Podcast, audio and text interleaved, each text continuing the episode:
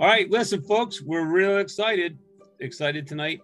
Um, I, I I'll tell you a quick little vignette. So I'm at the National Fire Academy, and in fact, every time I went to the National Fire Academy, um, we would be in the middle of day two or day three, and this this very well dressed gentleman would walk in. Didn't have a suit, tie, a sport jacket on, but he would be just tie and everything. And and the first thing he'd ask us is, "How's the food?"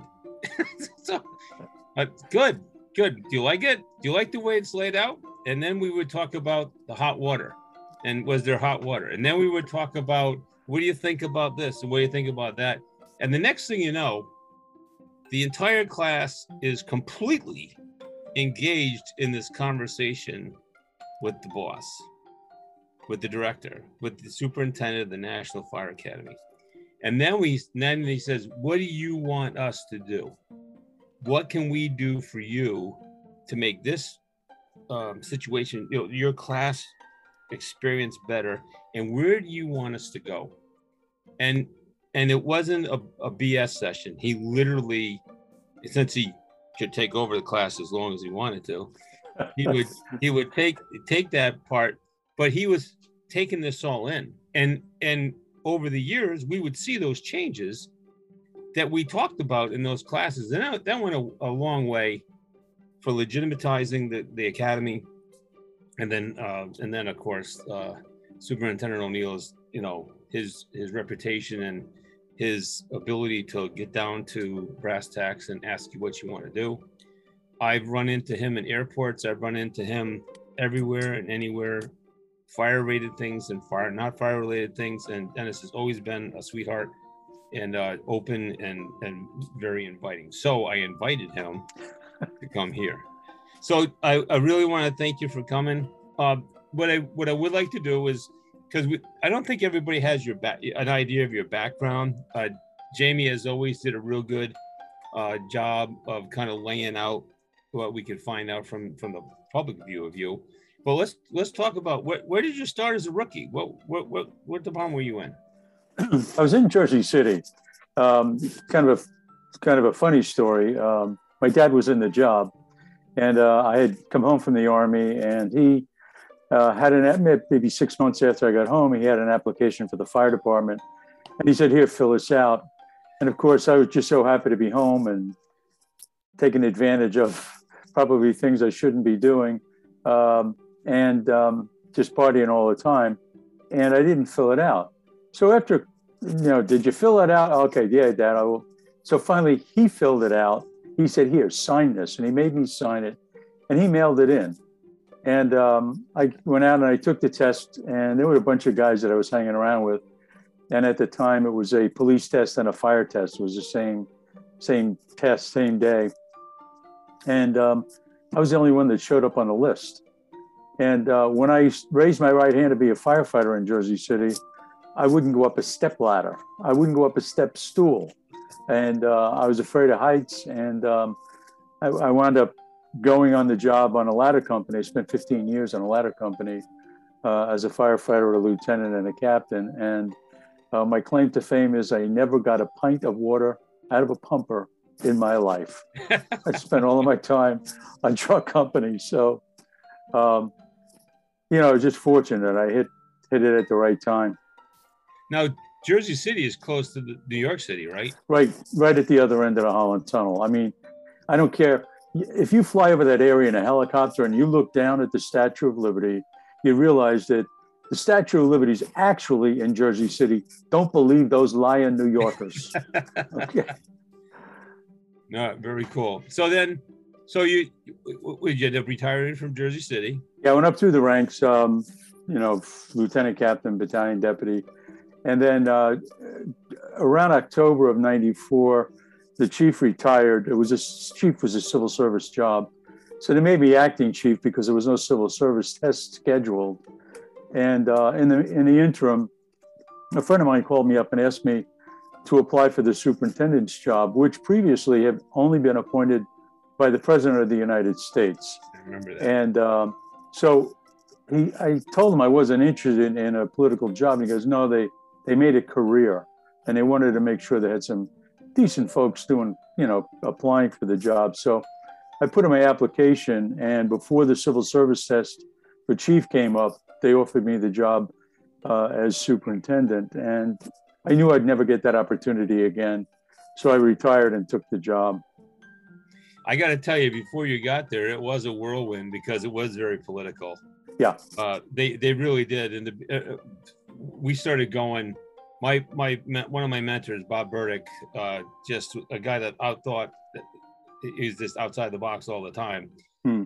He found out about the academy, and he, he he handed me this application. It was on Mimeo paper back in 1980 or 81. It was okay. like right after the doors opened. Yeah. And uh, but it was wild back then because again, those were all political appointees.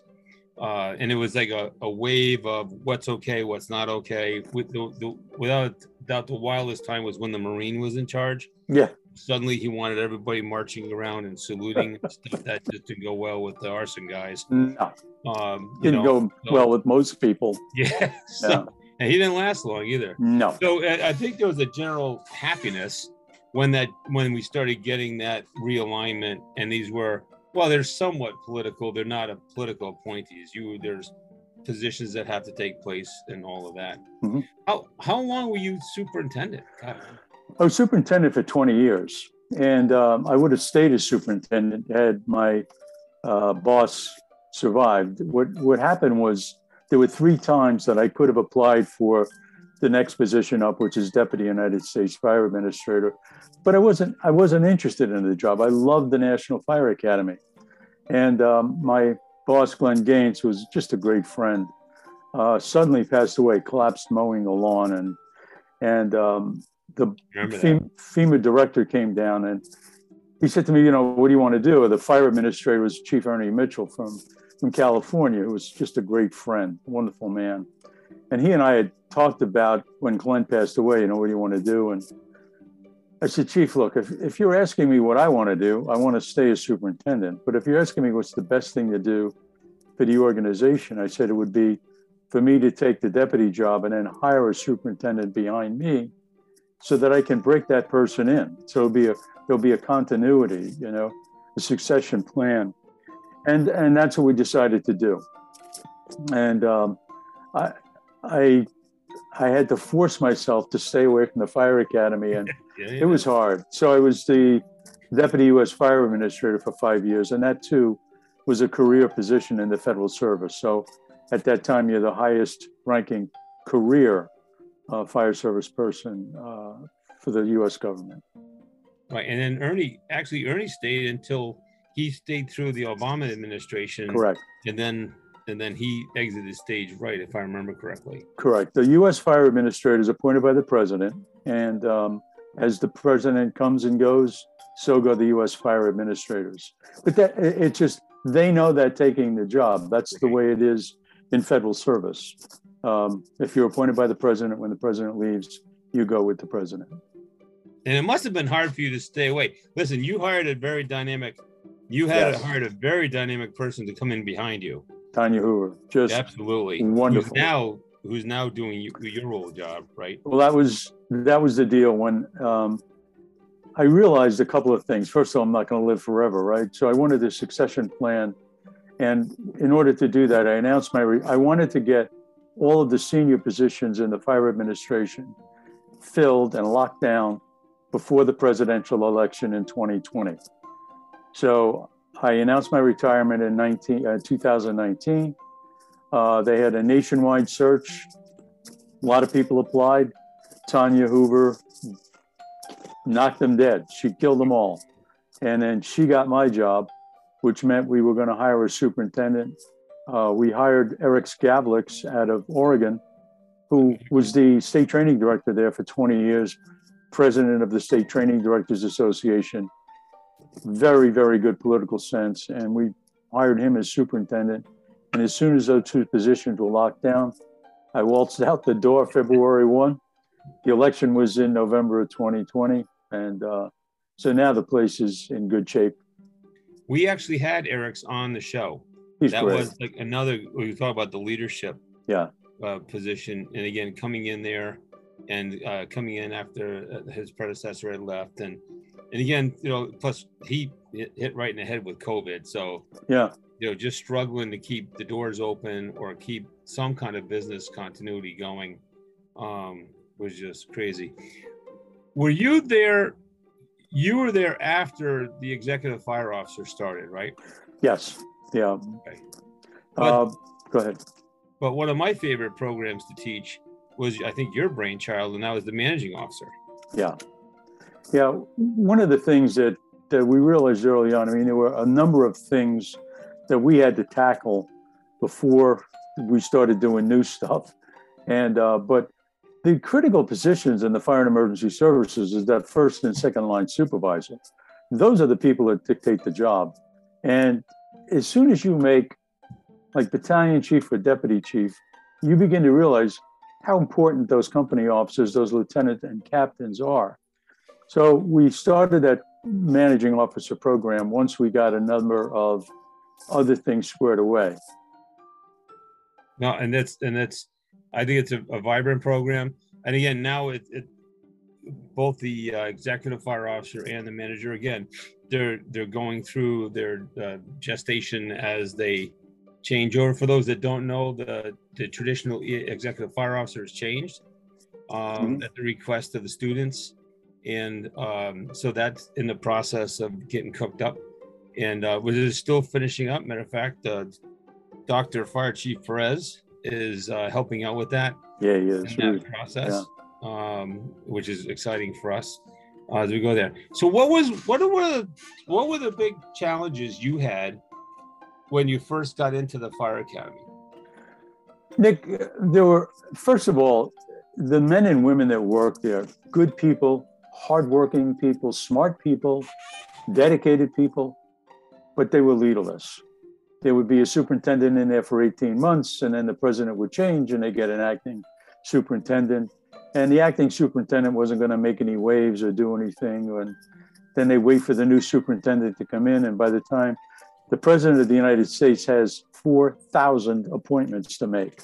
So the superintendent of the National Fire Academy is not up there with the Secretary of Defense. I mean, it's just, you know, something that they get to finally. So a lot of the, not I want to say disciplinary problems, but there were disciplinary problems, behavior problems. Uh, the students that were showing up looked at it like Club Fed. You know, they were coming there to party. And the first challenge I had was I realized early on I had spoken to a number of fire service leaders around the country. And I realized we've got to change it to an academic institution. So I did no longer wanted to be identified, even though I was a very proud uh, fire chief in Jersey City and a firefighter in Jersey City. I didn't want to be identified as a fire officer. I want to be identified as a, an academician. So it's right off. I'm Dr. Onieal. And we're, we're stepping off in a different direction.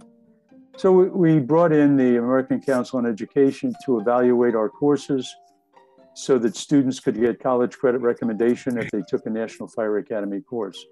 Now, I got a lot of pushback about that because folks, it was a lot of extra work for our staff, and they said that people weren't using it. And I explained as many, many times that it's not to get the students college credit recommendation. That's a secondary benefit. The primary benefit is that we're having an outside objective look at our academic programs to make sure that they have goals, they have objectives, that we test for the objectives, that they meet certain standards. And um, so we got that going. The next thing that we had to do was um, we had 50 state training systems and 58 different ways of doing things. So we try to have it, and to some extent, there were among those state training directors um, the interest in getting the money that the federal government spent on the National Fire Academy. They wanted the federal government to give the money to them. Well, that was uh, an, an, internal, an external fight, I would say. But um, finally, with the help of some very, very good people like Eriks Gabliks, Steve Edwards from Maryland, uh, Randy Novak out of Iowa, a bunch of different folks around the country. And we got the state training directors organized. And once we did that, we were able to take our National Fire Academy courses and deliver those courses through the state training systems they had to follow certain rules and things like that, but but they did that. Um, the next piece was we were never looked at as a profession, and we're still on that road. But if you look at other professions, nursing, medicine, law, engineering, you know, they all follow the same path. There's an education piece, there's a training piece, there's an experience piece, there's a uh, continuing education piece, and we needed to, in cooperation with uh, the state training systems, we got the, the training piece squared away. The next tackle was the education piece. So we had 129 different fire degree programs around the country. They, they were all different, different curriculum, different books, different everything. So we got those folks organized and we had a standard higher education curriculum. So if you, I mean, if you look at medicine, I mean, you don't learn a different anatomy if you if you learn medicine in Connecticut and then you move to Florida. It's the same anatomy class, right? It's the same science class, same chemistry class, same biology class. So that's what we wanted to do for the fire service. So we now have, I think it's now up around 140 standard degree programs around the country. We have the standard training through the NFPA standards. So that was done. And uh, so, you know, just keep pushing those things uh, forward. The managing officer program, the uh, executive fire officer program. And as we were making changes at the academy, Nick, um, there's always pushback. People love courses. You got instructors who are politically influential, and they're calling up congressmen and senators accusing me of everything from sodomy to slander. I mean, you know, I was, you know, all of the things that that go along with being uh, in those responsible uh, positions. But I explain to people, it's a school. It's not a museum. You know, we're not dedicated to the past. We're, we're negotiating the future. We're making sure that the next generation of people coming up. So the curriculum is constantly under changing. The courses are constantly changing. And, and fortunately, they've got some great people still, hardworking, dedicated people that are doing a great job. I think uh, I should mention that our, our state training director is actually in the audience. Oh. And I think he's benefited. Uh, I know he's benefited from the stuff that he's gotten there. Um, one of the things I thought was interesting is in the beginning, it was like subject matter experts or people that were known in their field, hazmat guys, fire guys, command guys, whatever. Uh, they put together like a program. Mm-hmm. So they throw together a PowerPoint, right? And then they generate some handouts and whatnot. And I, I really believe in the beginning, a lot of that was instructor developed and instructor delivered. Mm-hmm. And, and again, it was like this. It was yeah. sometimes it was like right up here the whole time, and other times it, it met a minimum, but it wasn't the same, right? Mm-hmm. As, as, what you're saying. But then as we started uh, bringing in outside resources to assess and evaluate those programs, and make recommendations. The programs, it's like you know, the fleet went up, right? well, was the purpose? Yeah. Right. So everything gets a little bit more, and a little bit more, and even now with uh, they're toying again with the Socratic methods and stuff to try to get more conversation and get the kids. I shouldn't call them kids. Get yeah. the students to teach themselves and teach each other from what their experiences are. There's always, and that's one of the cool things about the academy. There's always been there. What's next? What's next? What's next? The other thing that does change too, and, and it and it can be a change with leadership, is even the specialists or the coordinators or whatever they're called now. Uh, you know, we've had some uh, uh, Yoder just retired. We have had some great people there that yes. have, they're, they're retired, right? And so we have young folks coming in, young being a relative term, but you know, newly retired folks coming in and now looking at those programs and saying, listen, this is where we need to go. This is what we need to do. And then we have programs like the fire investigation. You know, th- some of these programs are just beyond, you know, whatever. And so, uh, but we still have traditions like the chemistry of hazardous material and some of these other ones that are still critically important to to uh, to do that, to be there. Um, so I, I and I do I, I do think you were right on the mark with the managing company officer. Now, I happen to think because I like the subjects, right? It's safety, it's community risk reduction. Uh, then we do some analytics, mm-hmm. which most people don't get, right? And I can't remember what the I can't remember what the fourth one is. They may have changed it, but the purpose behind it when we started the program was um, everybody loves command and control, okay, which is optimally five percent of your job. Right. The re- you know, the rest of the job is managing people. It's understanding your role in the community. How are you going to change the the picture? What are you going to change? So we early decided early on, we're not giving you what you want. We're giving you what you need. Right. And if you're going to aspire to be a chief officer, this is what you need to know. I mean, you study uh, strategy and tactics over and over and over again. It's fun, it's sexy, it's exciting, it's all of those things.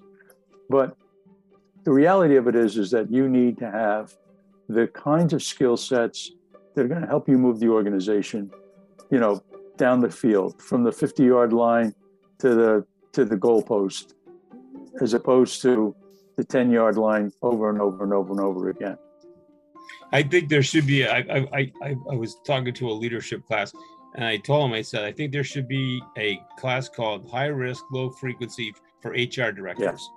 because because if you think about, yeah, we may burn down a mill or something, or whatever, but I guarantee you, one, two, three, or four times a year, somebody says something stupid, does something stupid, right. engages somebody on Facebook, whatever, and the next thing you know, we're in the office trying to explain how our culture is different and uh, you know and and and learning that we we need to change our culture a little bit if we're going to be able to survive in this in this world. I have you a know, term i call it the smack them that's social media assisted career ending move. Uh, and you know people still think that they have you know freedom of speech and they can say or do whatever they want. There are consequences. There are consequences. And the court decisions have all been made. There's, there's, there's no more decisions to be made. They refer to some other court decision, and down you go. No, uh, uh, matter of fact, let's talk about let's talk about uh, the because you're in the big you're in the big fishbowl now, right? It's one thing to be like a state director or whatever, but you're you're up there in in DC, and so let's talk about politics. What what you know, what was where, where excuse me, what worked well for you? What didn't work well for you?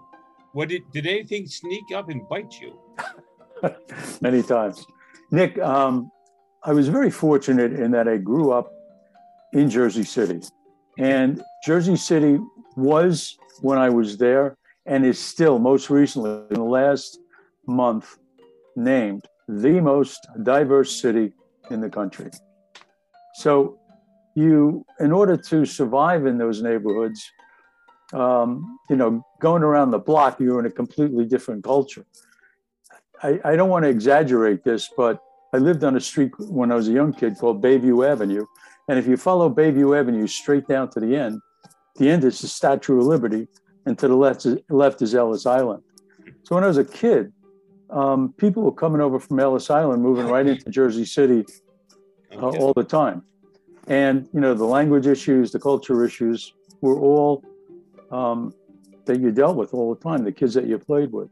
So, what I learned early on was I, we didn't call it politics, but what I learned early on was the art of influence, which is really what politics is all about. I don't I don't care if it's the kitchen table in the firehouse or your spouse or your children or your drunk uncle or whatever whatever it is you got to deal with you influence people in certain ways.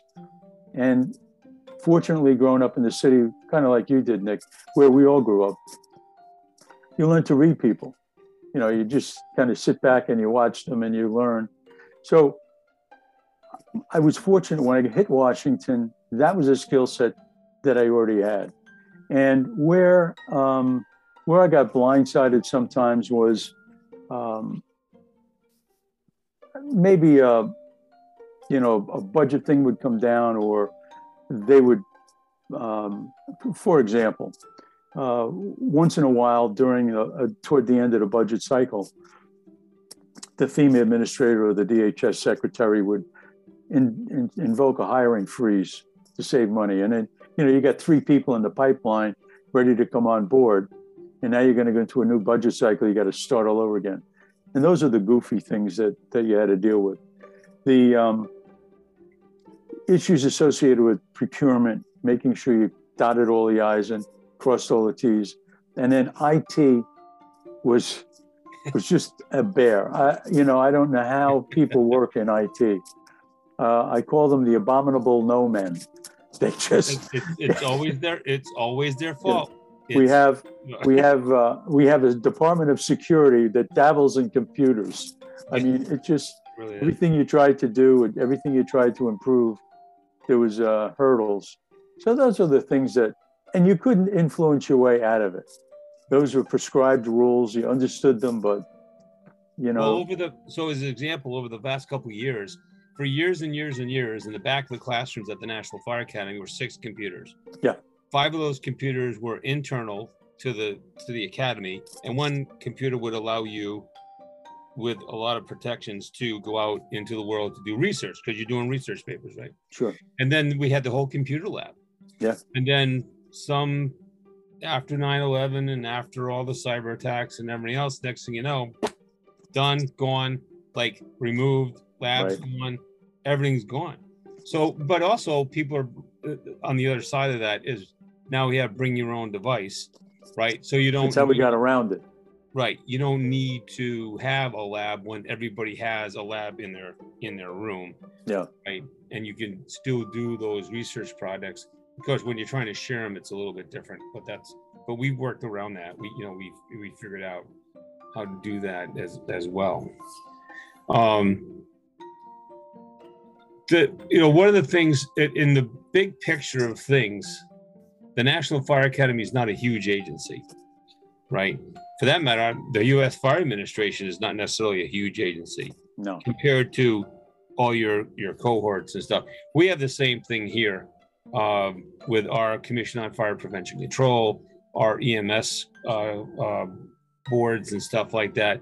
When when when we lose somebody, or I'll tell you what used to happen to us all the time is around the end of the fiscal year, someone would take out a little whisk broom and sweep all the money that nobody had that everybody hadn't spent yet into a their own the treasury bucket so they could go do whatever they wanted to.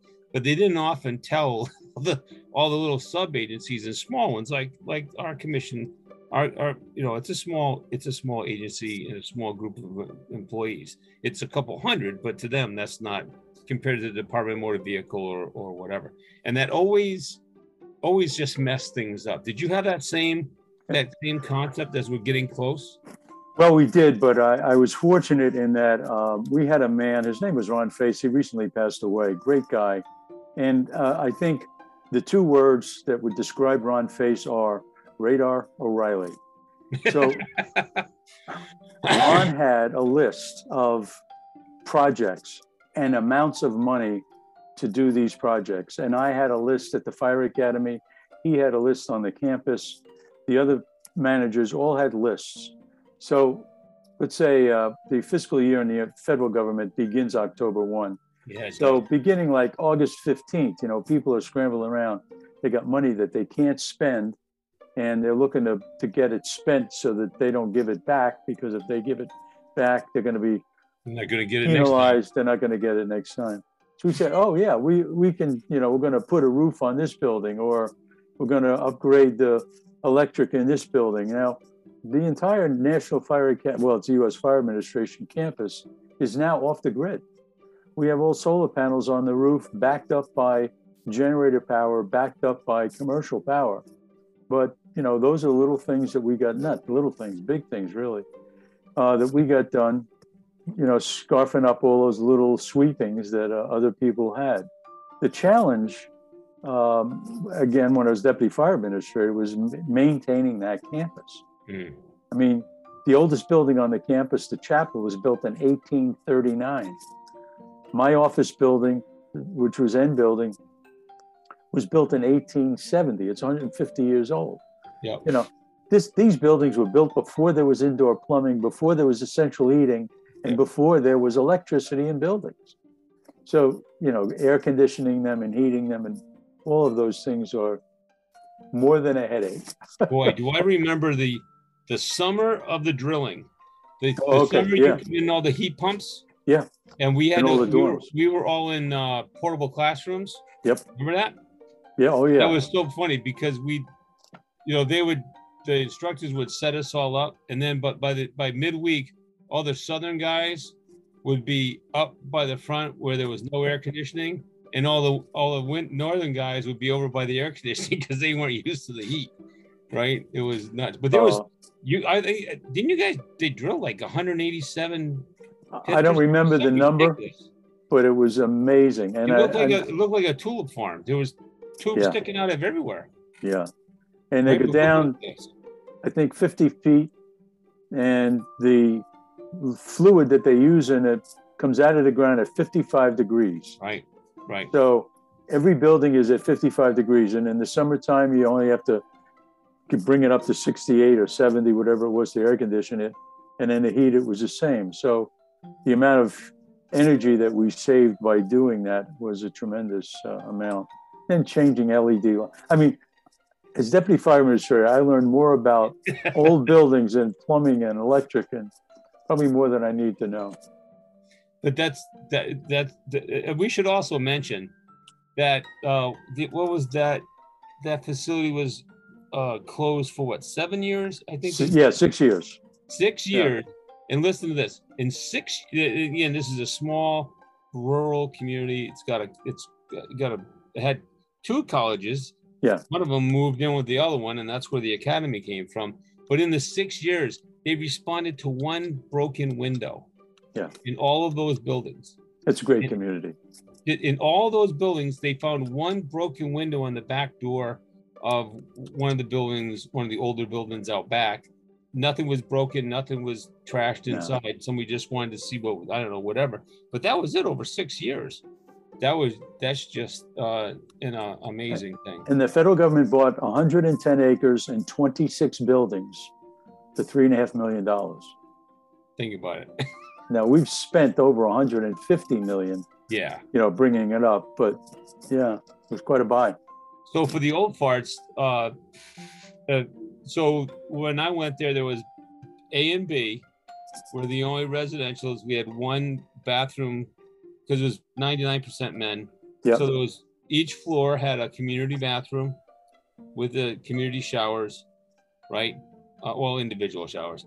Yeah. Um, but there was there was the dining hall, there was the rec room and, and the billiard hall, and then the classrooms. The classrooms out back now, and the library, which is uh, by far one of the single most important research facilities for fire stuff anywhere. Um, I mean, we, we want to do we want to do strategic planning one time. I said, "Tell me what you got on strategic planning." The girl just laughed. She just broke down hysterically. She goes, "We have over fifteen hundred documents on strategic planning because every EFO class, somebody had to do at least five students had to do strategic planning for something, right? Sure. and, and they keep everything. They they keep everything. Uh, all this, all the great uh, award-winning projects are still there that you can you can have them send them to you, or you They can. will. They're great. They're all librarians. They're all um, professional librarians, and they Oh, are yeah. just over the top. It, and, and you can get that because that's what we did is we had them sent to the public library as part of the interloan thing Mhm. right we did what we needed we put them back they sent them back to them Yeah. and other things we what we wanted to keep so we printed you know well i should mention you know so I, I was on the 20 year plan to get my college degree Join the club. to get my bachelor's. Yeah. Yeah. My associates was easy. That was pretty fast. And then I got in the firehouse and life happened and stuff. But one of the things that I eventually did was I was in a class and I saw the flyers for the, and I can't remember the abbreviation, but essentially you had several state colleges that came on board to teach very specific classes under the fire academies under the fire academy's direction and Mhm. support. And I ended up going myself, Danny Keogh, uh, Bill Tessier, a whole bunch of us uh, ended up going to Empire State, Mhm. SUNY Empire State. And uh, back then, on the computer was a bulletin board. Yeah. So you had to you had to do uh, a lot of reading. You had to go on the bulletin board once a week, and you had to talk to your your support person, Mhm. the direct the guy directing you or gal directing you around once a week, and then they would send you you know like 25 questions, and they'd say you have to answer this one, this one, this one, this whatever it was, or they'd let you pick the, the, the 10 questions you had to do, and it was all essays and all essays. That's where I learned to write. Like that's why I, my wife will tell you, that's where I learned to write English. Mhm. 'Cause Yeah. I used to write the way I talked, Yeah. and that was not a good way to write.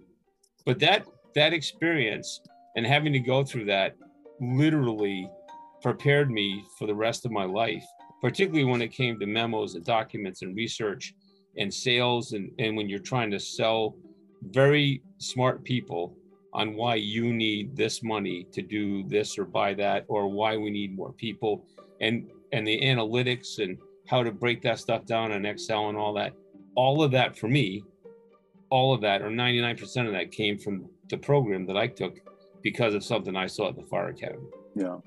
you know What we did was, Nick, we made the colleges sign an agreement with the state training system. And the theory behind that was that there's a there's a, a link between the education piece and the training piece. Now we didn't care what the agreement said, but they had to work together or they would not be able to do any of that stuff. And um, if you go to a, you know, there's no medical school without a hospital. There's no nursing school without a hospital there's no law school without a moot court affiliation someplace. So, I mean, if you want to be a, a CPA, you've got to do some connection with a professional firm, some practice. So that was the, the theory behind it. Every profession has an affiliation between education and training. And we made them sign an agreement.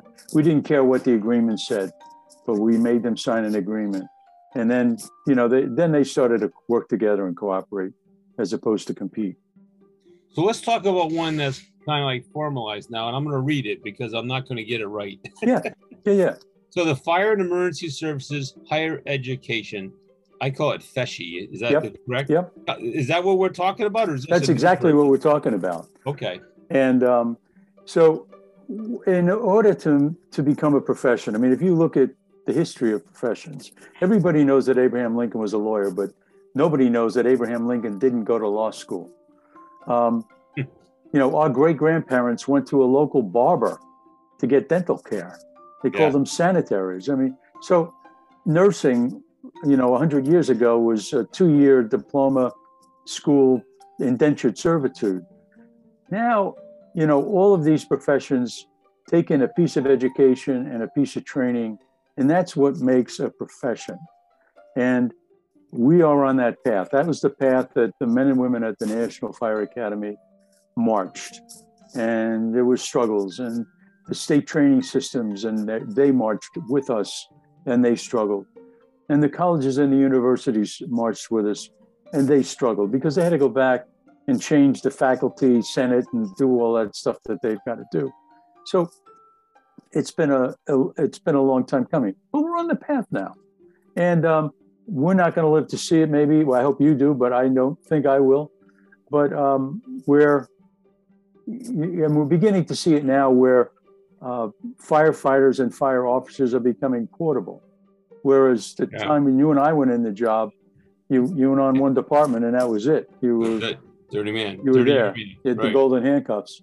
Now, you know, people are moving around. They're taking their pensions with them. They they're getting away from defined benefit pension systems Anybody, to right. defined contribution systems, and so uh, all of these things are in place. And you know, 50 years from now, we're going to be where nursing and medicine and law and accounting and engineering are today. I mean, I made fun of of, uh, of Chief Perez, but Mhm. and, and another good friend of ours, Reggie Oh yeah, Uh, Freeman. Freeman, Yeah. he just got his uh, doctorate. And we make we we you know we we emphasize that, but listen, this is this is where we're going. I, Oh, yeah. I one of the things I wish I had. There's two things I'm glad I didn't do, but I wish I had in retrospect. Well, from a family perspective, going to the fire academy for two weeks for four years in a row, and then all the time for the research, it, it, it was not happening in my house because of everything we had going on. But I wish I had the executive fire officer. I, I really do. I my friends that are have gone through that are just more literate. They're just more eloquent.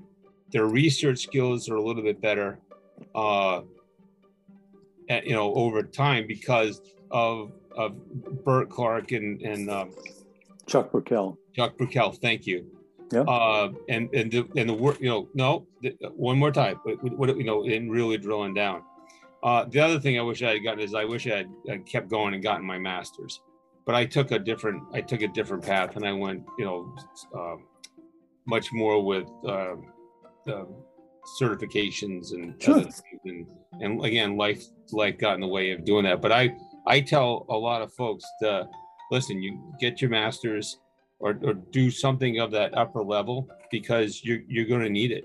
You're going to need it to be able to really understand and research what you're up against and what you're doing, and and you can actually take people that would not support you, in or or are don't know what you know, or they don't know what they don't know, mm-hmm. right? And they just need to be educated, and and if you have those skills, again, particularly the, the research skills of the masters, if you have that, then bang, it just makes things. It just makes you're just it's you're more able to explain stuff, and you're just it's just easier to do stuff. Nick, the the reality of it is, is you know, when I was the chief of department in Jersey City, and even at the fire academy, and and the fire administration, that it, you're in an environment where all of the other people with whom you're competing for that slice of the pie has that education. You Okay. And if you think you're going to go before city council and say, because babies are going to die if you don't, you don't have a clue. No, They're not buying babies are going to die because they have the data. They know what they're, they know what's going on. And, and uh, so uh, when you, when I first went to the fire academy, I knew everyone, every fire person that had a doctorate. They were personal friends of mine. Uh, Jim Klein out of New York City, uh, Bill Kramer out of Cincinnati, and Bert Oh Clark. my God, You know, I haven't heard Bill Kramer. yeah, yeah. And now I wouldn't be surprised at all if there were more than a hundred. And Oh, yeah. those people are going to be doing research. They're, you know, when they finish up their chiefing job, wherever they're going to do that, they're going to be teaching and, and bringing up that next generation about research and community risk reduction and the role of the fire department in the community. And the um, that's going to change. We're, we're, we are becoming the departments of first and last resorts. We are the emergency managers for our community, no matter what happens. They look to us to do that. we and we can and we we fulfill those we fulfill those roles whether we are asked to or not whether we're prepared to or not whatever if you if you get jammed up but the old story the old story in new york right in the city was if you're you're having a baby you get mugged your elevator doesn't work or there's a water leak you can call the police and they'll get there in a half an hour to an hour unless it's a shooting or you can pull the red box and someone will take care of your problem or at least get it started in three and a half minutes Yeah. Right? And we still we still have that capability. Um the, the other thing i want to make sure i want to share is because you're, you're you're hitting on something that i didn't real learn till very late in my career. So as as part of my uh, uh, my boss's enrichment for me i needed to go have uh, get a finance class. And i think the intent of the class was to stop spending more money. But uh, i spent two great weeks. Oh my god with a very talented group of people. And what they they taught us all the excel stuff. They taught us how to do all the make all the charts how to extrapolate information. All that stuff was good. But what they but the final the final project was you had to create your presentation for your uh, for your your governing body, and you had to use their five topics: health, wealth, safety, right? All of those. I swear to God, I came home on a Sunday. The the the meeting was that night that I had to go before the board. I completely rewrote completely rewrote the program, created the PowerPoint to go with it, based on the understanding that inputs equals outputs. Hmm. You can't go this way. You can't go outputs, right? And then try to figure it out. You got to say, what do you want to do? But it all starts way back here. For three years, my entire presentation, the budget flew. I mean, maybe four questions. And in the first three years, I never told them what they were spending. I never gave them a number. Mm-hmm. I told them there were increases in this and this and this and why. Right now, they had all the they had all the data. I mean, they had we had given them uh, a standard Excel worksheet that we created in the fire department that I got from the academy, and so they could look up the changes, but they just want to know why. That's right. They, they they they realized that we were asking for in some cases a lot more money but they just needed to know why and, and for those three years i never I, in the whole powerpoint i never said how much more we were spending or all that and it all it all flew through now leadership after that wanted a little bit more detail so we just blended the changes into the powerpoint and and it never got never got seriously questioned or or beat up and it always passed all of that came from the finance class uh, from the academy. And it, it, was just a different way. It's not like gimme, gimme, gimme, gimme, gimme. It's like let's start with that again. You, I know you know the flow chart. Hmm. Is let's look at this flow chart and figure out what's the outcome we're looking for. Not how much money we think we need, but what's the outcome, and then let's work backwards until we come up with what's the actual cost based on what we're trying to achieve, right? And that that that actually worked pretty good for me. All right, next question. Well, we I think you've talked a little bit about the managing officer mm-hmm. already, right? Um, yeah. And again, I I I think it is important because I think we need to empower our officers to get them ready for the next step, like you said, right? Because without that, you're in trouble. Um, what, and again, what? Tell me what that ACE accreditation is yeah. for again. So again, this goes back, Nick, to the combination of education and training and tying that in. We wanted to make sure that our courses at the Fire Academy met college credit recommendation so that we would hire the American, we paid for it. I mean, they would come in and do an assessment on our courses and um, they would assess them for college credit and at what level. So there would be you know, three credits for first and second year, three credits for third and fourth year college, right. and then EFO classes were evaluated at the graduate level. So you could get up to, depending upon the school, but you could get up to 12 graduate credits by taking the EFO program because of the research component.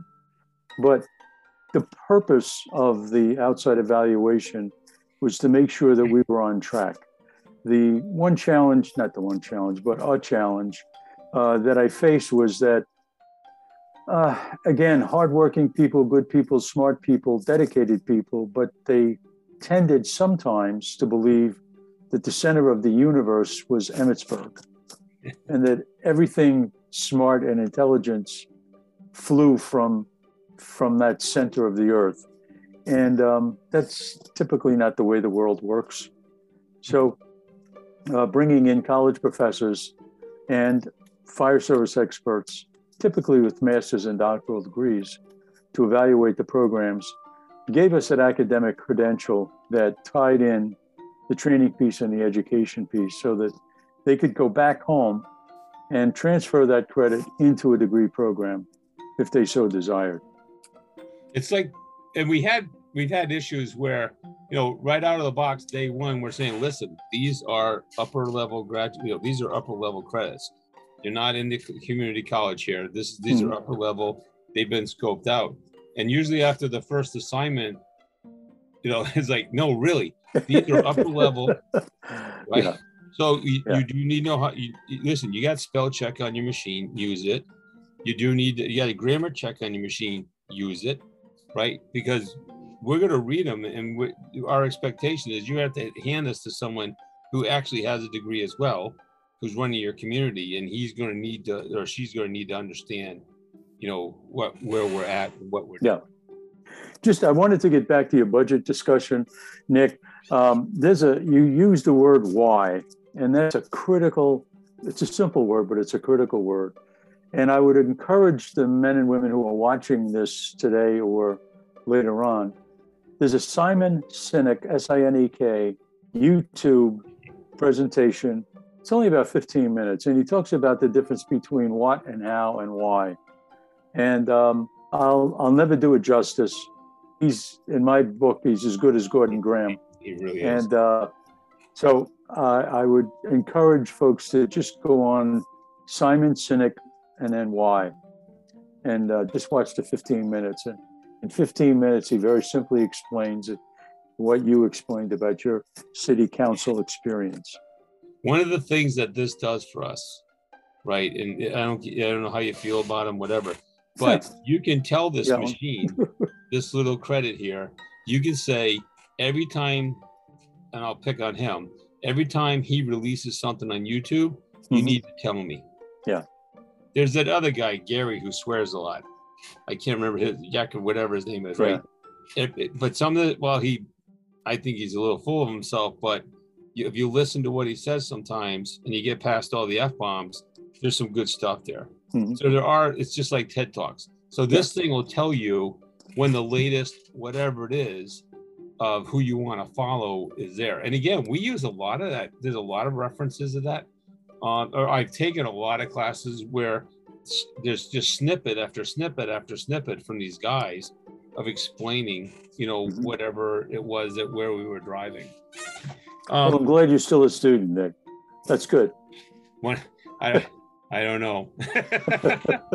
I don't know, but it's funny. Uh, it's like that scene from Top Gun with the old guy at the bar. Uh, you know, you we all dream of flying that jet, don't we, Nick? I, I tell you what, we, I tell you what's the hardest thing for me, and, and everybody that knows me will will understand this completely. Is it's very hard for Nick to sit in the back and keep his freaking mouth shut. It's just like this, right? It, it yeah. keep his mouth shut because somewhere in 45 years, it may not have been New York City, it may not have been Baltimore, but somewhere in 45 years, I've seen some stuff. Oh yeah. Right. And and so it's part of the class. And I'm sit, being Italian, I'm like sitting on my fingers trying to hold on because well, back in the day, we had right. You, I, am Scary. You don't want to I, sound I try, like that, right? I try so hard not to be that guy, but sometimes they're talking about experiences that I've, I've had to help fix, or that I experienced myself, and so it is kind of a juggling match. But the folks that are here know that I I just babble too much anyway. So, what make you what what was the thought process to go to the six day class versus the or so we still have ten day classes, right? right? But a lot of stuff now we we we really chopped out a lot and gone to the sixth day. Mm-hmm. I think that's your meat. And, that's the meat and potatoes right now, right? Mm. Yeah, that was another change that um, was either the greatest uh, thing since sliced bread or it was the greatest threat to democracy that this nation has ever faced. Um, where uh, we moved some of the classes around, people were uh, like they are today. I mean, there's tremendous demands on people's time. So we wanted to give people a choice. And so we experimented with some six day classes, bring them in on a Saturday. They go from Sunday till Friday or Sunday, yep. whatever it yep, was. Yep. Sunday to Friday. Yep. Yeah. And, um, and, you know, it was focused. We spent a lot less time on breaks and things like that. We we what we tried to maintain was the three college credit recommendation. That was a that was a the critical key piece that we wanted to keep. But what the funniest thing was, and it, it, you never realize all of the different ripple effects. We have a just a great little pub in town called Ots. Everybody. I, I, I may have. I, I heard there was something there. Yeah, you might have had a sarsaparilla there too, right? Someone said there was a place there. So somebody with uh, Bobby and Susie, I don't know. Yeah, yeah, yeah. You probably know their social security number. Anyway, so I'm just one day I, I try to go to places in town to support the economy and instead of eating on the camp i used to eat on the campus at least four days a week. I would eat there just to check on the food all the time. But i'd go into town or go you know wherever. So one day um, bobby comes up to me very and you know bobby he's just the yeah. greatest guy.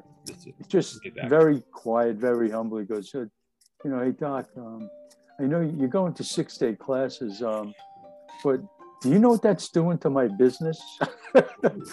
you know, it affected his business. And uh, yeah. I never realized that. Instead but of, of course, for, right, for two weeks, right? Yeah. Well, there was a skip day. After a while, he realized that we were pushing through twice as many people in the same time frame. Okay, right. In two weeks. We, in other words, instead of one class for 25 people for two weeks, we had two classes of 25 people right. in 12 right. days. And, and uh, well, 13 days. Right, so. I, I, again, getting down to the why, I explained that Bobby, you know, they're, they're coming in, they're just more people and there'll be more, and, he, and it came around, you know, but you never think. I gotta you tell know? you, it's tough. It's it, as a, as a, as a parent, and I didn't have my head on square at the time. I'll just give you that much, but it is tough to go away for two weeks. Yeah. And uh, even we see that in the managing officer I mean, they get they get Saturday off, but where are you going to go, right? You can go into Baltimore, yeah. you can go into DC, but you can't. It, even when it was earlier, you could get out early Friday. You could go. You could actually, if you were crazy enough, you could drive to New York for a ball game, yeah. and then drive back. Right? I actually had a roommate who was a chiropractor. He went home on Friday night, did all of his back snapping on Saturday, Sunday, came back Sunday night for class. Right? Yeah. But it it it, it there are, but again, some classes you need that because the amount of like the finance. I don't think you could do that in sick days. I think you get a no. migraine because there's just so much. There's so much math and data and, and stuff like that. But you know, it, it it does change things. It does change. It's shorter. It's quicker, mm-hmm. right? The tempo is a little bit more, right? Because you can't get rid of everything. There's still topics that have to be covered, right? Yep. You really do. You do. But again, what I've always loved, uh, and, and, and the rest of this, uh, my colleagues here loved was it's all about those groups of four and six. It was six. In yeah. COVID, it was four, but those groups of six from all over the country sharing and coming up with just brainstorming stuff, which is that's just so fundamental to that that whole campus is what what's what are we going to do about this problem and then sharing it with four other groups to see what they could get out of it. And then, you know, and then and then at the end of the, at the end of the week, you get 24 PowerPoint presentations of whatever class it is that you can take home and share. Sure. It, it's just, you know, it's it's it's just crazy that way. And there was some science behind that, Nick. There, first of all, no uniforms, no rank. Second of all, a third of all, um, we threw a random number generator on zip codes so that it was unlikely. I'm not going to say it never happened, but it was unlikely that you would get anybody in your class from your own department. Right. Unless there was a special request, you know, I got to get these two people, you know, then we would honor that. But so you could say what you thought without fear of repercussion or fear of it getting back to the job that you got to live with it for the next 20 years to yeah. something that you said. So, I mean, all of that was behind the scenes that people didn't realize but was part of the experience. You might actually get uh, small states, small states. Yeah. You might actually see another person from your state. Correct. Right? And you may know them or know where they're from, but yeah. they but they probably weren't in your class. They probably were in another class, and you'd run mm-hmm. into them in the in the cafeteria, or in some cases, I know uh, uh we did it is we we reach out to certain people yeah. and say, hey, especially after that, for if it's something where it's you know three series or whatever, we'd say, hey, listen, I'm going back on this date. It's like the EFO guys do. I'm going yeah. back on this date. Are you available? Those those kind of things. Um, volunteer incentive program. Do they still do that? I believe they still do. Um, it's been a challenge. Um, we've we've done a couple of different permutations trying to do it, and um, setting aside certain weeks, and then, you know, those were weeks that were inconvenient for people, and then um, we just started shuttling people through if they were volunteer. They had preference over a regular classes. Eventually, how I think it still is. I'm not sure. The new superintendent may have changed that, but what we did was we named a, uh, a VIP week or a couple of weeks and say, if you're a volunteer, you're automatically, as long as you meet the qualifications, you're Right. at the top of the list. It's like Yeah. veterans preference or something. Yep.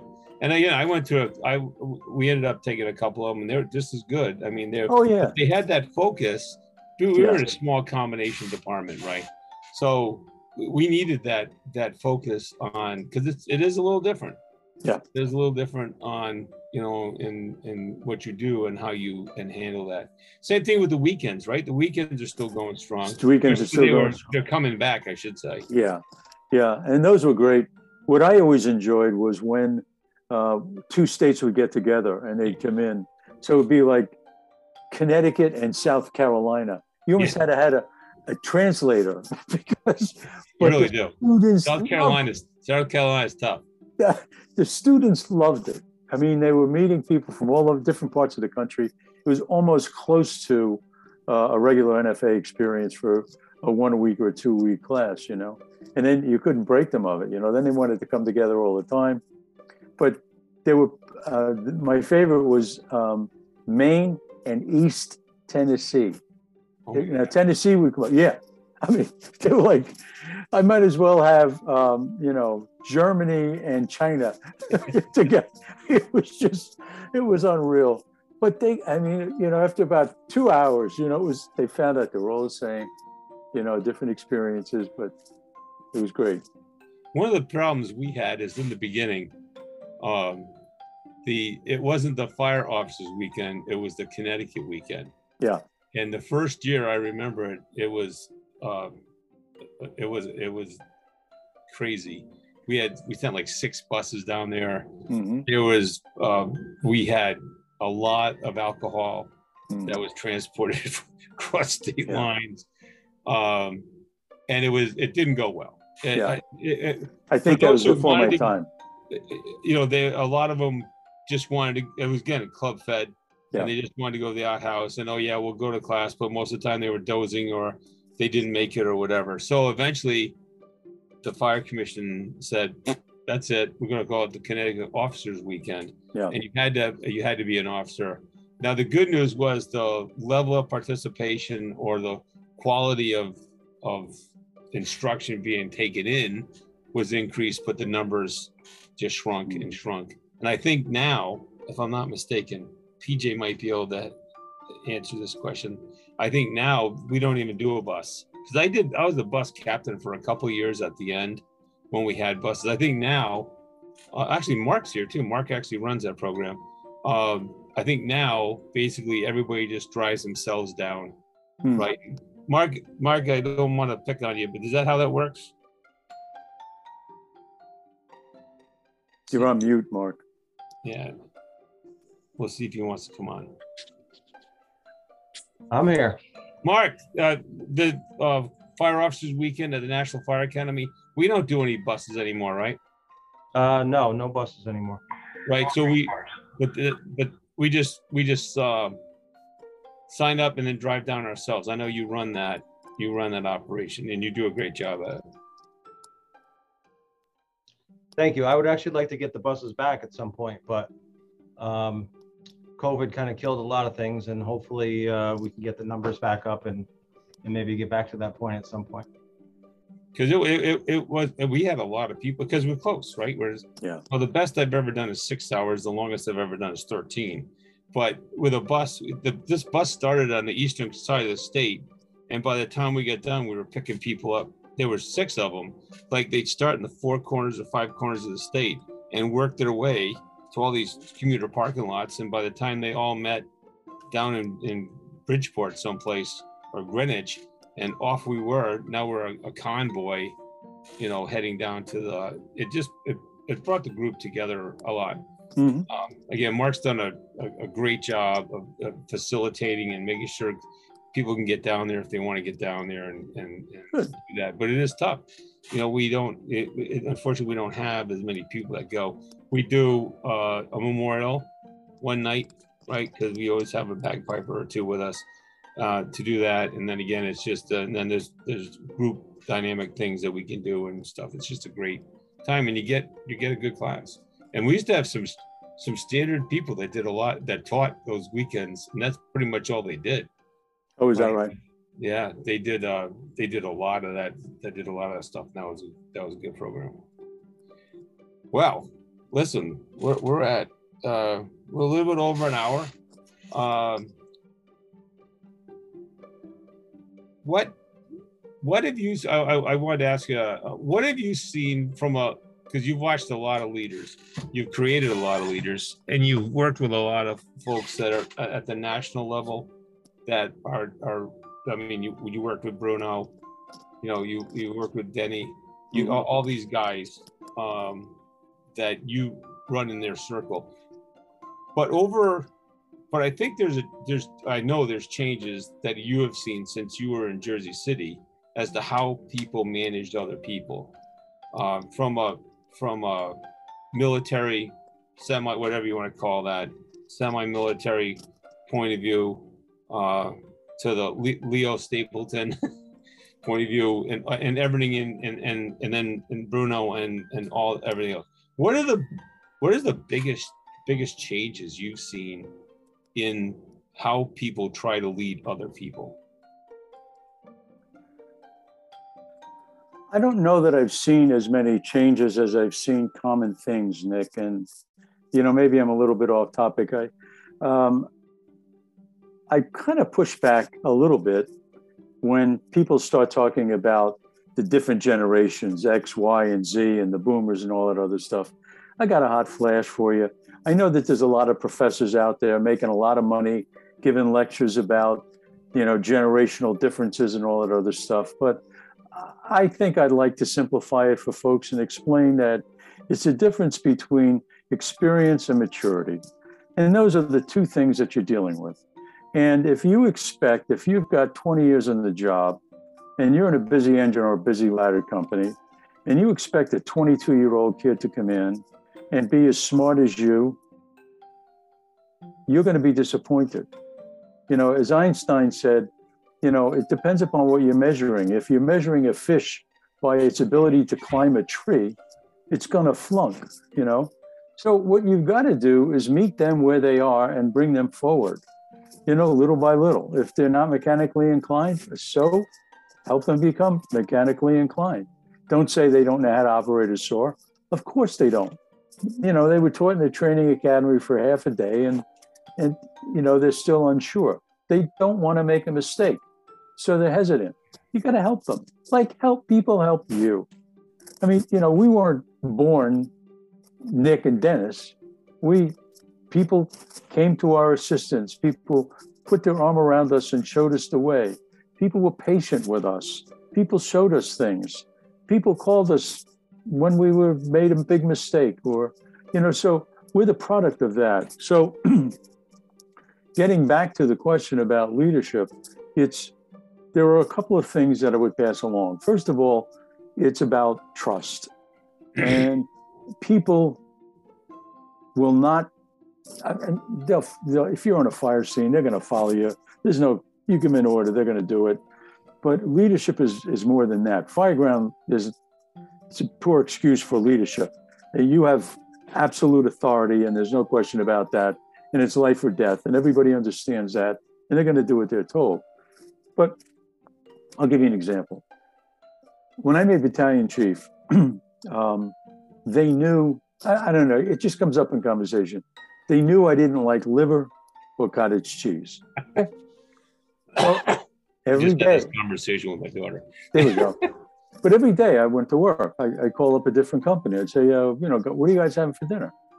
And they'd say, uh, oh, chief, we're having liver, you know. Well, it was their message to me, don't come today. Right. Uh, they don't want me to come. But they didn't have to say no to the boss. All I had to say is, oh, chief, we're having liver. Not a good day. Uh, well, I- we're having pasta next week. Why don't you come there? Oh, okay, yeah. Okay. When I went to the firehouse, I never talked about the job. How's your daughter doing it in college? How's your son doing in baseball? Did your mother survive her surgery okay? And, you know, how's your wife's new job? And, you know, all of those different kitchen table conversations, because that was a social environment. They had to get to know me, and it's a it's a constant learning process. I had to learn to to who they were and, and what made them tick, and that and was a social environment all the time. I made deputy chief.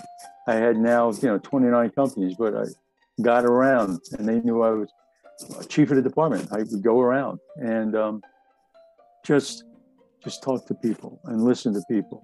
And if there was a, a controversial issue or an unpopular thing, Take the time to explain. This is what's the reasoning behind it, or this. So as a result, from the time I was a lieutenant until the time I retired as chief of the department, I never, ever had a grievance filed against me. Nice. In the federal service, I had two grievances filed against me in 25 years, and both of them were um, because I picked a, a woman over a man for a job. Okay, Really neat. and and I and I won them both. Uh, Not that I won them both, but Yeah. the You, grievance was dismissed. It, it was not. So, um, so you know, people have lives. They have uh, interests. They have talents. So one of the ways that you build trust is learning about that. The second is, you know, the old message about God gave you two ears and one mouth. You know, you need to listen to people about what's going on. You need to be a little bit flexible. You need to be able to say, hey, you know, I screwed that one up um, didn't go as well as I wanted. Um, every, I mean, we had a lot of multiple not a, a lot of working fires, and a lot of multiple alarm fires in Jersey City in, in my day. After every, when the time I made battalion and deputy, after the fire, we had everybody together. What did we do? This is the SOP. This is what I expected. You know, what happened? And the rule was you couldn't blame anybody for anything. right. That was it. No blame. What did you do? Did you have a problem? What did you do to try to fix it? How can we make it better the next time? You know, maybe it was an engine company water supply. Maybe we didn't place the truck the right because the street was narrow or somebody's double parked. You know, all the things that you face in the city. So even when it was business, it was always a discussion. It was not a one-way conversation. And I was always, always even in the fire administration, always the last one to talk. I listened to everybody first. And I got to tell you, that's a skill that I don't think a lot of people have, or they have not really. Um, perf- I don't know if they, anybody could ever perfect it, but they they they have a usually they have a bee in their bonnet or something that particular that they want to address. Um, and so they're just waiting. They're coming with their answer before they're hearing the whole the whole thing, right? But if you've got that's to how we are. I mean, that's how we, we are like, I, I, I'm like, I have to work on that so much. That's just how my brain is wired. Someone comes with a problem. I'm working on the problem before they finish telling me the problem. Right. And then again, that's not, that's not necessarily conducive to good so. I, an example for that one, Nick, I always said to him, well, what solutions have you tried or what Yep. solutions do you think are going to work? And why do you think they're going to work? Um, and then, and then when I hit, you know, the admin stuff at the fire administration, and even when I was chief a little bit in Jersey City, but mostly when I was at, at this at the National Fire Academy. If all of if we were in a room and all of us agreed, I would say the following: We're missing something. right. We can't all agree. There's something here Yeah. that's not right, and I don't know what it is, but Who's not here today? we're not making decisions until uh, this. Right, you need that. I, I, and some of my colleagues had a real hard time with count, point, counterpoint. Yeah, I I had some folks that I worked with that were nothing but count, counterpoint, point.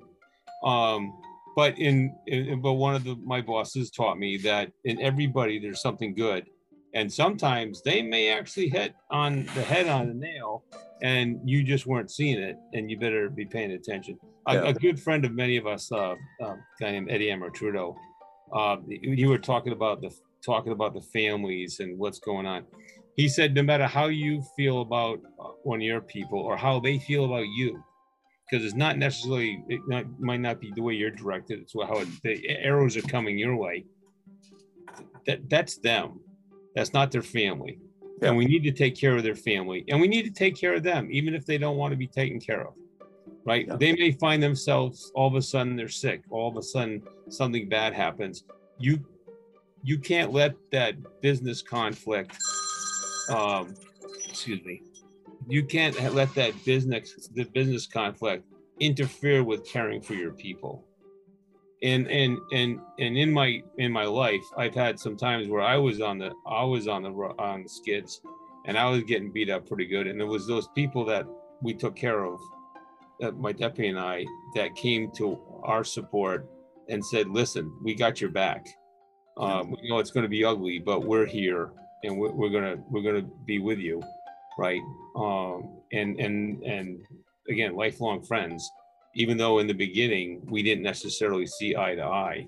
It's amazing with that. You i know you've seen this is over time people that you wouldn't care for at all right? But you both survived life and you both survived the fire department and now you see each other at reunions and stuff and it's hey hey how you doing? Right? And it's all of a sudden you, you're best buddies and then you go home and you go i couldn't stand that guy. What Well, what the hell happened I um, I have a, a presentation. I, I as a deputy, I had a fire, I had a multiple alarm fire, and I I gave a guy an order, and he was killed doing it. And uh, his son was there. He saw his father get killed. I'm still in touch with the family, and that was in 1993 that happened. But I do a presentation about what led up to it, which you know you can get from almost any NIOSH report. But Yeah. then, what's it like to be the IC when that happens?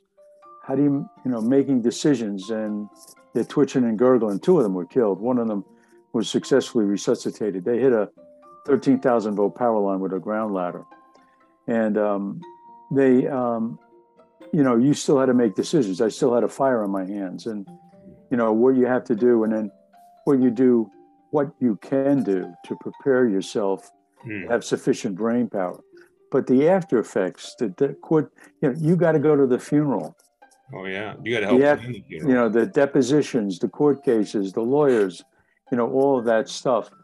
And that came through for me that day and, and those subsequent weeks when the officers were coming to me and the firefighters were coming to me saying, Chief, you know, you you were the safety nut.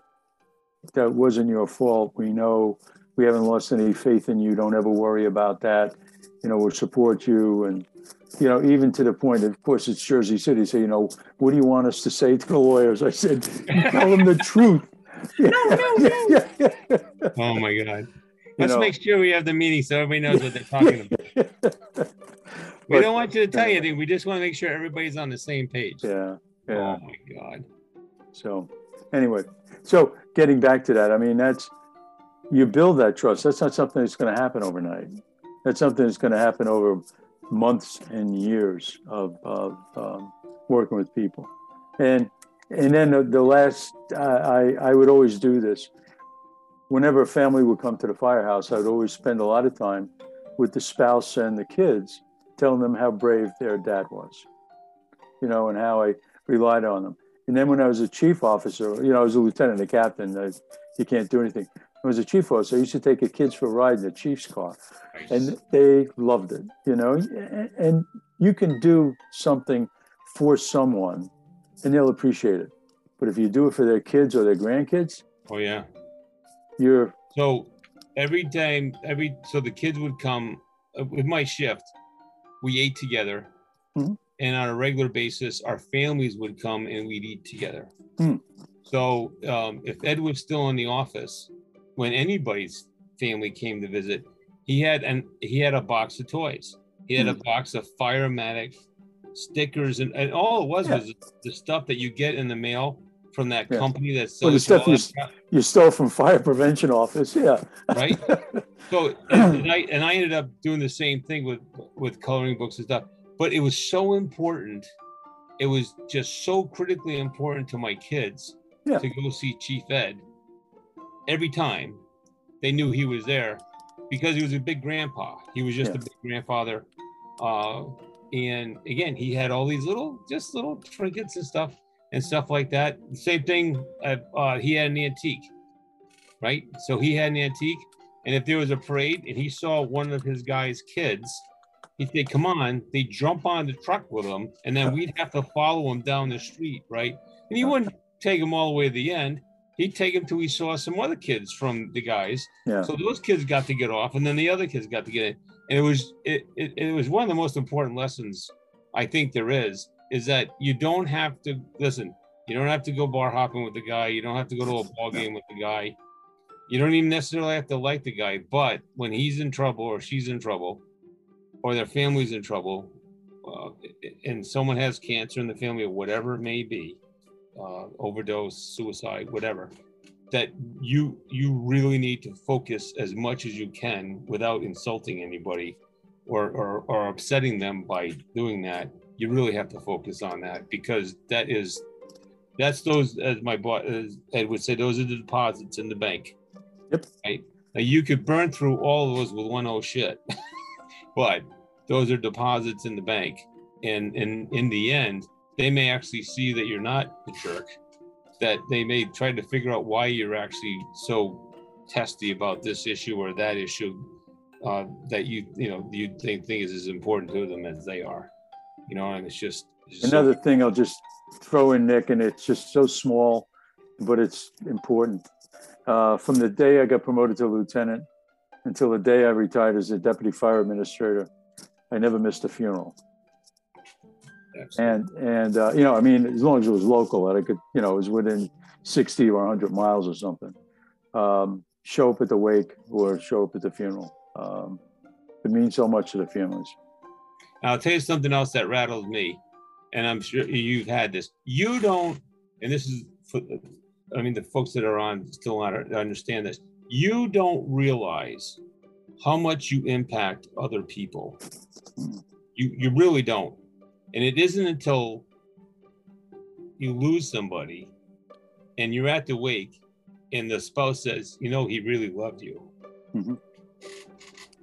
and and you you knew you had a relationship you, you know you knew you had a good relationship um or we just lost a we just had a, a, a great guy we lost last year just about a year ago and uh i was talking with his his widow last weekend and you know she said you know he always talked about the time you guys went to da da da to teach he always he really enjoyed that trip and he really learned you know wh- or whatever he said he enjoyed working whatever it was you don't you don't think and i'm not i don't mean to sound like i'm bragging Yeah. but you don't you don't understand you don't realize that No. you could have some young kid that you you talk to four times in your entire life in the recruit school right? Your entire time there. But gave him some little tips and and they never forget those things. Uh, Nick, I just want to make a correction on just so that I don't mistake anybody. Um, when I say I never missed a funeral, that was not just the firefighter. It was No, anybody in the firefighter's family, yeah. You know, grandparents, spouses, you know, absolutely. yeah.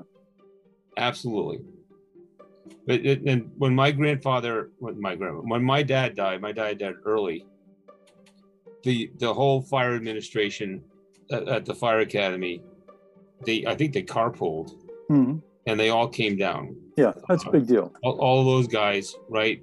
Uh, I mean, I was doing a program for them at the time, but all those guys came and they were there. What do you need? What do you need? What do you need? I, I, one of the things I say, and, and nobody believes it, but, or I shouldn't say it that way. What people say, and people don't take it, is if you need something, give me a call, right? I, people don't give any, they don't give any weight to that statement.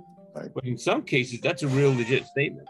I mean, the people that are saying that is, uh, you know, or you have, if you have a firefighter that's sick or a family member who's sick, uh, hey, listen, you can't get to the school to pick up the kids, you call the firehouse. We will send somebody to get your kids and, and either take them back here to make sure they're safe or we'll take them to your house and we'll stay there with them until you can be there right? Those are not faults. Those are not just saying things to say things. Those are legit. Mhm. you know and i think when when people are going through tough times so many people say whatever you need or whatever and they don't take it for what it's worth or they take it for what it's worth. And in all actuality um in all actuality there's actually legitimacy in that and truth in in in what they're doing you know well thank you so much do you have any, anything else you want to share No. I had a good time, Nick. Uh, when's the next? Uh, where am I going to see you next? I'm going to Firehouse next week. yeah Uh, I, I haven't- I haven't done the firehousing yet uh but i'll see you at the FDIC in april Yeah, I'll be there. yeah I'm doing a couple of presentations, I think. Well, let me. And, uh, that's the other thing I should mention about you is you're not. You may be retired, but you're not retired. Oh no, I'm doing So- a, a lot so of public that- speaking. and well, not only that, but you also participate. Like, so let's talk about scooters, right? Right. Yeah. You, you went to the. You went before uh, the New York show. You went to uh, a seminar on the the the whole battery thing. Energy, yeah, All that stuff is going on. huge, huge problem. Just and nuts. uh, they're building energy storage systems now. They're building buildings that are going to be totally off the grid. The windows are solar panels that you can see through. The Tesla company is building roof assemblies that produce 600 volts DC. Let me put that in perspective for you. The New York City subway system is 615 volts DC going through the third rail. And they claim, and I don't know, I can't verify it, but they claim that once it's breached, it drops back down like 12 volts or 6 volts or something. But um, they have batteries inside homes, they have battery energy storage systems in the third floor of high rise buildings. Um, our fire and emergency services are changing, and the threats that we face are changing. Combined with cross laminated timber construction, they just built a 22 story high rise building What in are they- Minneapolis. what are they doing? Well, Don't they remember anything? no, no. So everything old is new again. So, It's just, Uh, it's just absolutely, it's just absolutely. You know what they're doing when they have a a, a battery car? mhm.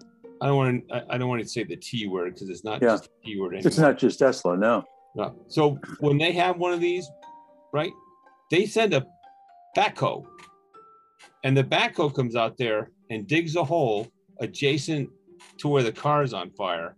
They drag the car into the hole and fill it up with water and let it bubble until it stops bubbling.